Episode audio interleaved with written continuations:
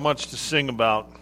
And like the Old Testament scripture tells us, that which is dead can come alive by faith in Jesus Christ. We're going to continue looking at the Psalms today. We're going to be in Psalm sixty-two. So if you'd like to turn in your Bible or in your Bible app to the Old Testament, to the book of Psalms, and go to Psalm sixty-two. It's a Great Life is the name of the sermon series, and indeed, I believe that with all my heart. Um, this past week, I was going through the Facebook pages of some of my friends. I had a, had a few moments at the end of the day when I wanted to rest and, and focus on something besides work and responsibilities. And so I'm in Facebook, looking at some of my friends' Facebook pages, uh, catching up a little bit. And uh, I came to the to the page of one of them. He's a couple years older than me. And he, he looks like he lives in a fitness center. And, and then I looked down at myself and I said, oh, no. What's wrong with me? And I looked at, at the picture, my friend, and I looked at myself, and I thought, oh, maybe I'm a slacker. And then he and his wife, who is my age, they're both retired. And I don't know about you, but I don't know how I'll ever retire. I'll be working, you know, forever. So there's that. And I kept going through Facebook, and another one of my friends had moved into a beautiful house. And I think I have a nice house. We do have a nice house, and it's more than adequate for our needs. And I should be satisfied with that.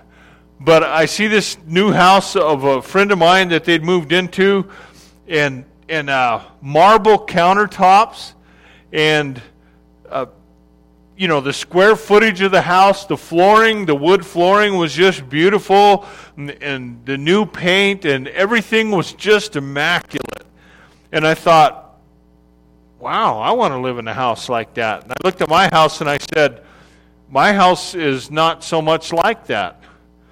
Uh, then I found another friend, and he was doing all these fantastic family activities. He had cool pictures of, of himself and all his kids and grandkids. They were things like riding bicycles together. They had another picture of them kayaking together. And I, and I started thinking, I'm not doing enough with my family. What's wrong with me? Um, I kept going through the pictures, and I began to struggle with something that we all struggle with. Contentment. Have you ever looked at your life, at somebody else's life, and said, I wish I had that? Have you ever struggled in the area of contentment? We all do from time to time. Everything we see on social media is edited, cropped, filtered, and nobody shows a picture of themselves yelling at their spouse, right? Um, I and there are some creepy people on social media that, you know, show some things that they probably shouldn't. But how many have you seen taking a selfie while they're being fired at work? Uh, how many people are at the store and they're taking pictures of themselves, and right down at the bottom, don't have enough money to buy groceries, I'm totally stressed out? I know there are a few, I'm sure, that do that, but most of us don't. Today I want to talk to you about something profound and amazing. How you and I can find contentment in our life. Do you know that contentment isn't based on your circumstances? A lot of people think, if I could get enough money in the bank, if I could get my spouse to do this, if I could just achieve this certain goal, then life would be good and I could finally be content with where I am. What we are going to read today from God's Word is that contentment is much more profound than that.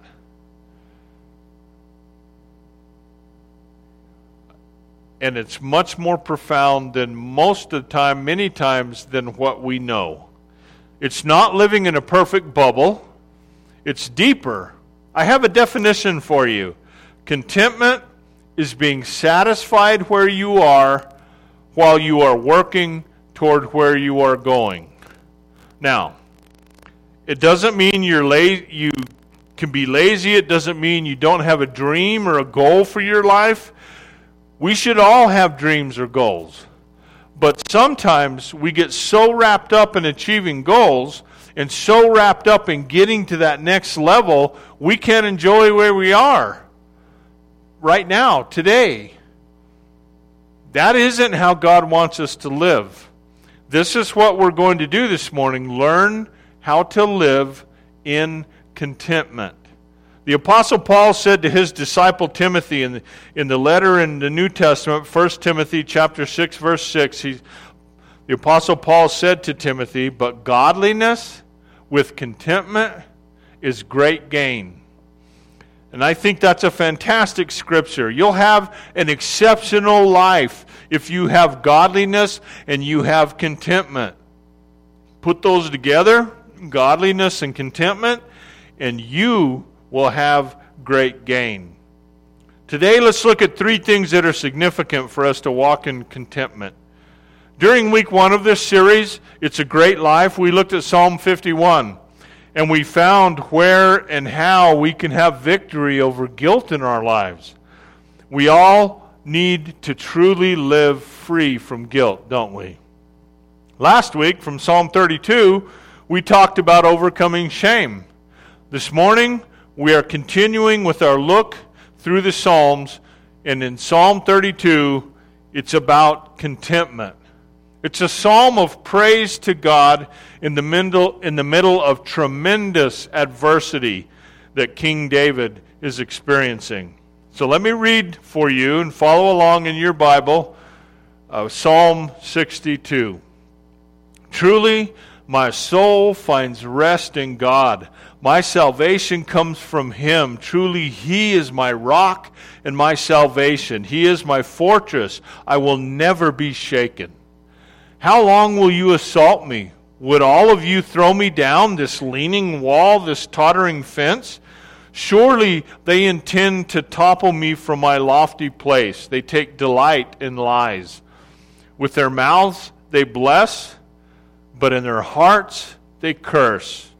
Yes, my soul, find rest in God. My hope comes from Him. Truly, He is my rock and my salvation. He is my fortress, and I will not be shaken. My salvation and my honor depend on God. He is my mighty rock, my refuge. Trust in Him at all times, you people. Pour out your hearts to Him, for God is our refuge. Surely the lowborn are but a breath. The highborn are but a lie. If weighed on a balance, they are nothing. Together, they are only a breath. Do not trust in extortion or put vain hope in stolen goods, though your riches increase, do not set your hearts on them. One thing God has spoken, two things I have heard. Power belongs to you, God, and with you, Lord, is unfailing love. And you reward everyone according to what they have done." The holy word of God Himself from Psalm sixty-two for us today. Trust. The first thing we learn if we're going to be people of contentment is to trust God. You will never live a content life if you don't trust God. Trusting God is number one in living a content life, because if we don't trust God, you will trust only yourself. You'll never be content if you believe that life is all about you and that it is up to you to meet your needs and to take care of what you have. The question is, do you really trust God? Do you believe that life is all up to you? Or do you believe God is a sovereign being and He's checking out the circumstances of your life, and you can trust Him? A lot of people today don't trust God. If you don't trust God, you believe it's all up to me. If it is going to happen, I have to make it happen. The first consideration in living a contented life is money. The psalmist David says we have to trust in God. We must trust God first. Often we find con- what we find contentment from is money. You think, oh, the world is falling apart, but I do have some money in the bank. Some of us are saying, I'd like to have that. I'd like to try that sometime, huh? Money is the number one factor that brings contentment. From verse ten of Psalm sixty-two, though your riches increase, do not set your heart on them. David says that when you're doing well and you have some money in the bank and your financial resources are growing, don't put your confidence in it. It's gratifying to have money, but don't trust money. Trust God. Trust in the Lord first. The more we have, the more temptation there is to trust in our money rather than to trust in God. The problem with trusting in money is, what are you going to do one day when you don't have as much? Then, all of a sudden, you always have to have more to be satisfied. I set up a compensation goal when I was in my twenties, starting a sales career, and I thought, oh man, if I could just make that much money, and I made that much money. And I have to tell you, it wasn't so terrific. Uh, we always feel like we have to have more. If money is the driver, money is never enough. Part of our flesh cries out, more, more, more, now, now, now. God says, trust me, trust me, trust me. So, trust God. Another factor in leading a content life is friendships. Can you still be content when you don't have any money and you don't have any friends? I believe you can. You can trust God. You trust what God is doing in your life. You trust God's leadership. Let's look at Psalm sixty-two, verses eight through ten, where it says, trusting in Him at all times, you people. In the good times and in the bad times, trust God. Pour out your hearts to Him, it says. People who trust God talk to Him in prayer, and they pour their hearts out to Him. Are you pouring your heart out to God? And then it says, for God is our refuge. God is our refuge. Do not trust in extortion or put vain hope in stolen goods. In other words, don't take advantage of people. We have a tendency to trust God as long as everything is going pretty well. I trust God. My job is strong. My kids are doing well. My family's good. Oh, yeah, I'm trusting God. Sign me up for that, right? Can you trust God when everything in your life is not going well? Can you trust God when you're scared about your job and your career, and if life isn't going perfectly at home and your physical health is deteriorating? Can you trust God in those moments? David was a man who learned to trust God in the highest of highs and the lowest of lows. He learned to trust God. And he's saying to us today, listen, if you're going to be a person of contentment, you have to trust God. God. I like this part because in the Psalms, we see not only that David, the psalmist, trusts God, but also his focus is on God. We have to uh, read Psalm, or excuse me, we have to read Second Samuel to truly be able to understand Psalm sixty-two. This Psalm sixty-two was written to God, but it is written W- with the backdrop of David going through a very difficult time. He's the second king, the great king of Israel. His son, Absalom, tries to undermine him, to take the throne away from him. Absalom stands at the city gates where people come in and out, and he stirs up dissension. He undermines his father's authority. He makes little comments to cause doubt. He intentionally seeks out the people who are already angry and tries to make them angrier at his dad. He tries to bring about this tremendous coup. It is out of that pain in David's life that he writes Psalm sixty-two about contentment. David's life is not rocking along this, this great thing. He writes this out of his own struggle, the betrayal of his son, the backstabbing, the lying. Absalom also t- takes with him some people that David cares for and loves.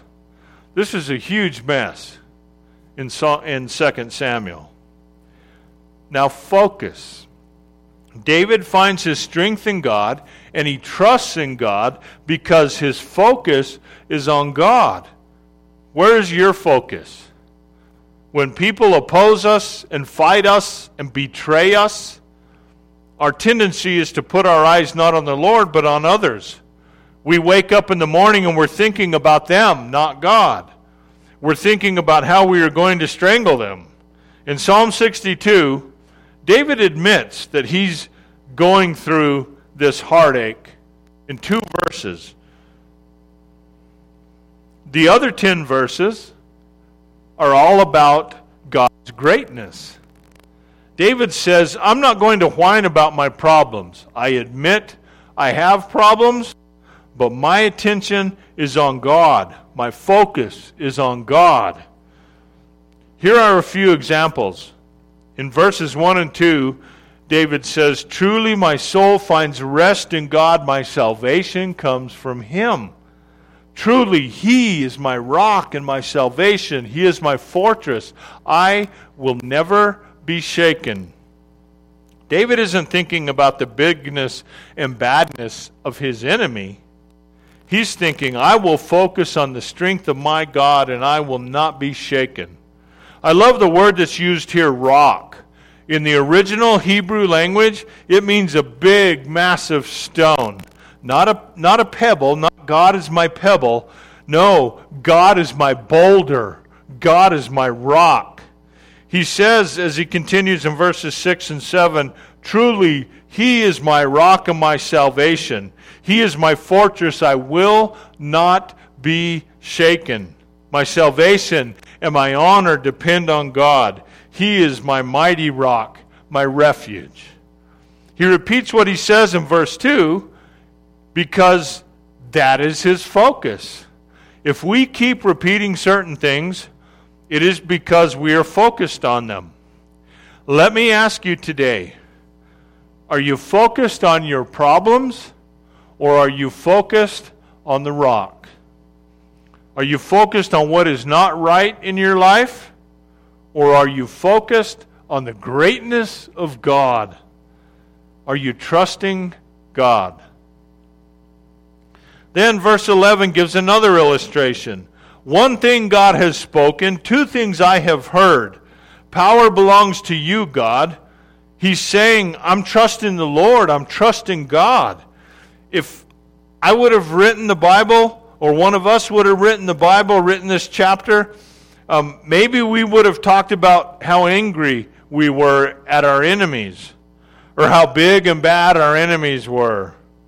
David is talking about the, the bigness and the goodness of God. Where's your focus today? Are you trusting God?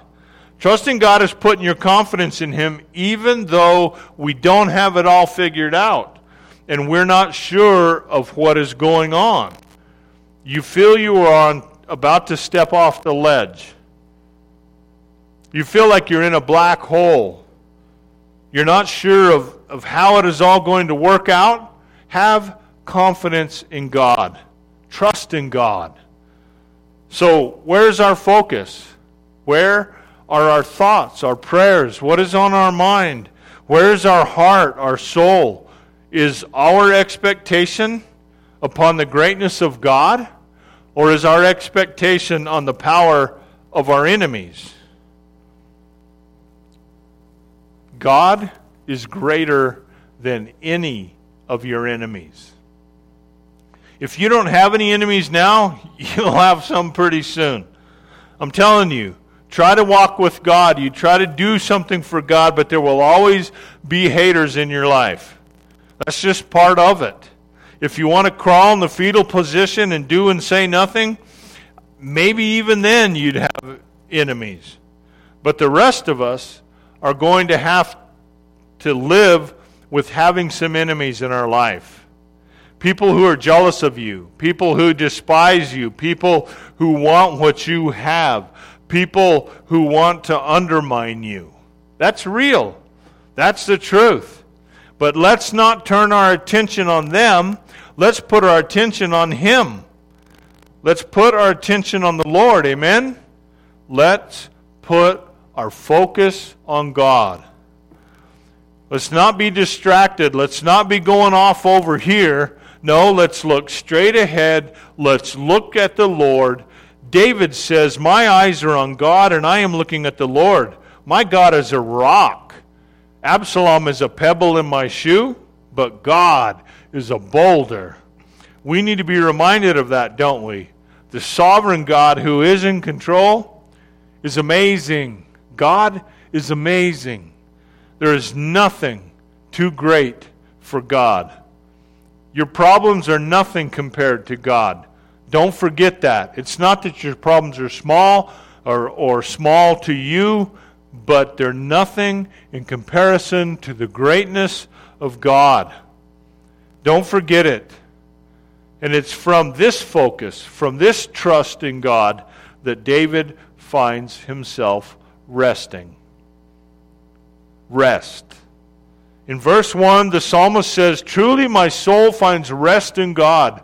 My salvation comes from Him." And then in verse five, he repeats himself. "Yes, my soul finds rest in God. My hope comes from Him." He talks about rest.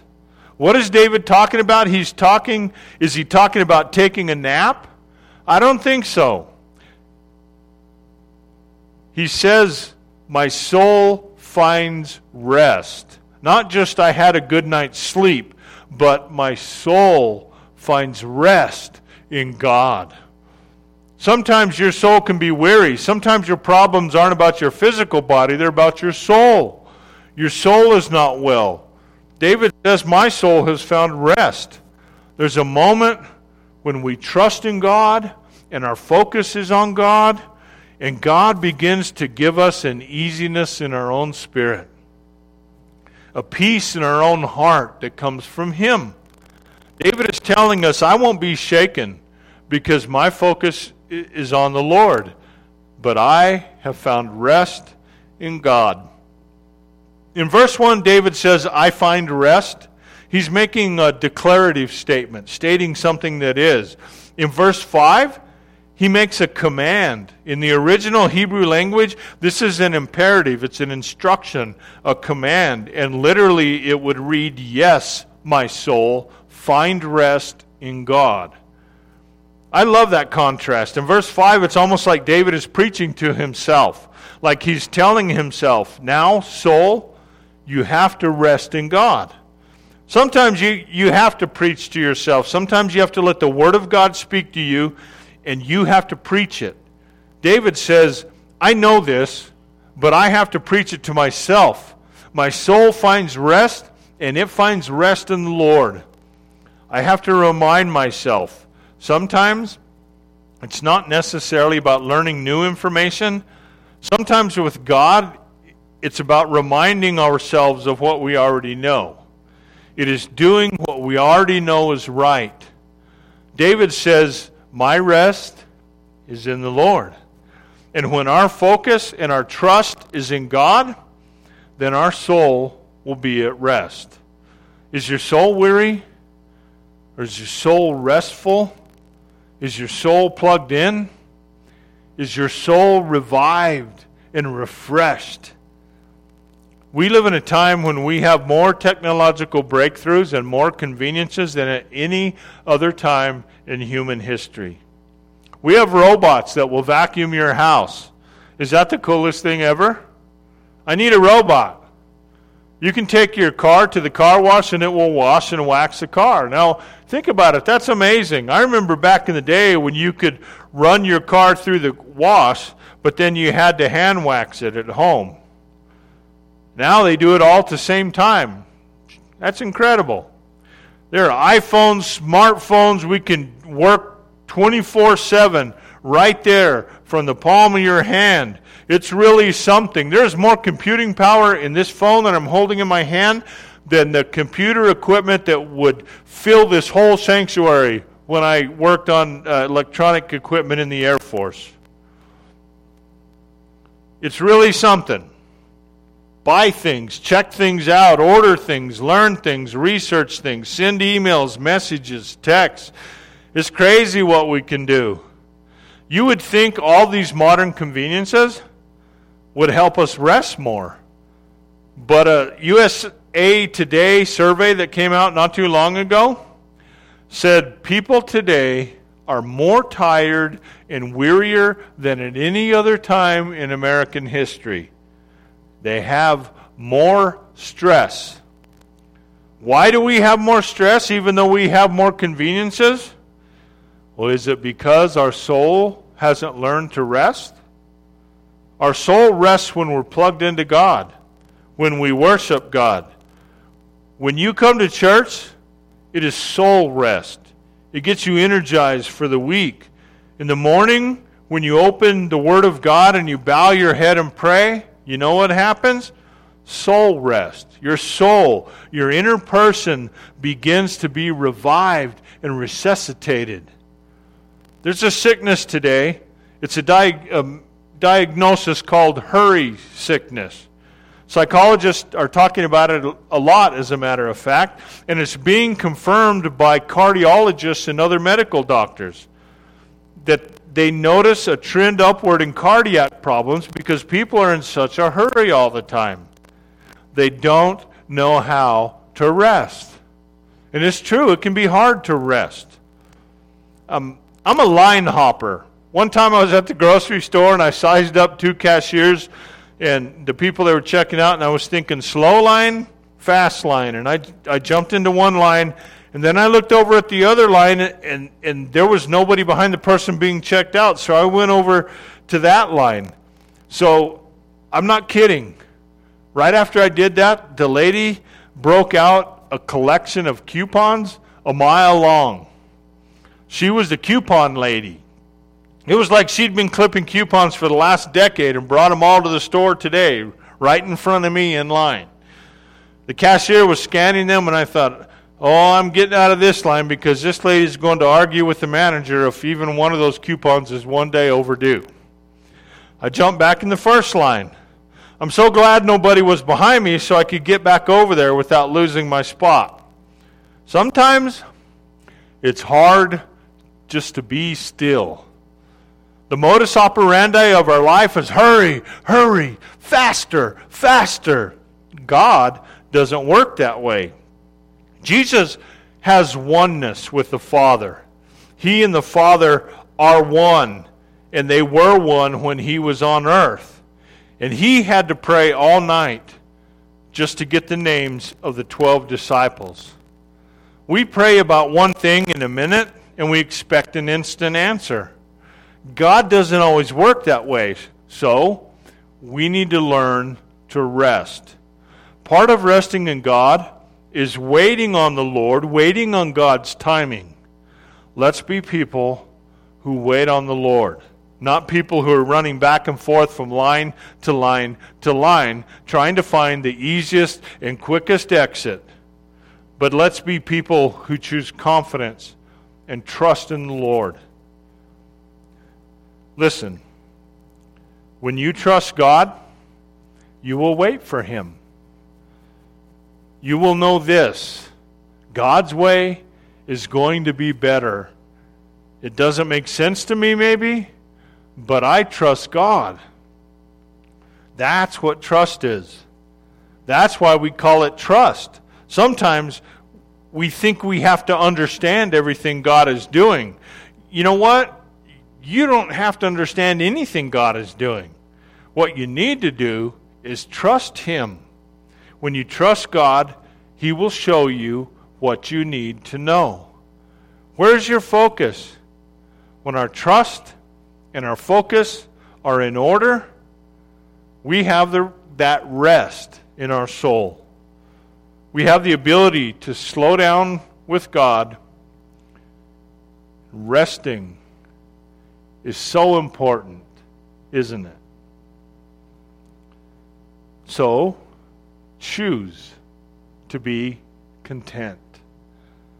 How many times do we rest, focus, trust, and wait for God to do His thing? Is our contentment in living in a perfect bubble where every single thing comes exactly in order? When we think contentment is going to come by, I received this and this and this in perfect order, now I'll be content.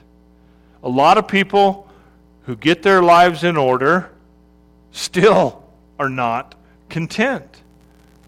Then they move into apathy because it wasn't all they thought it was. They think they have their life in order and everything they wanted, and then they didn't find the contentment that they thought that was going to be there.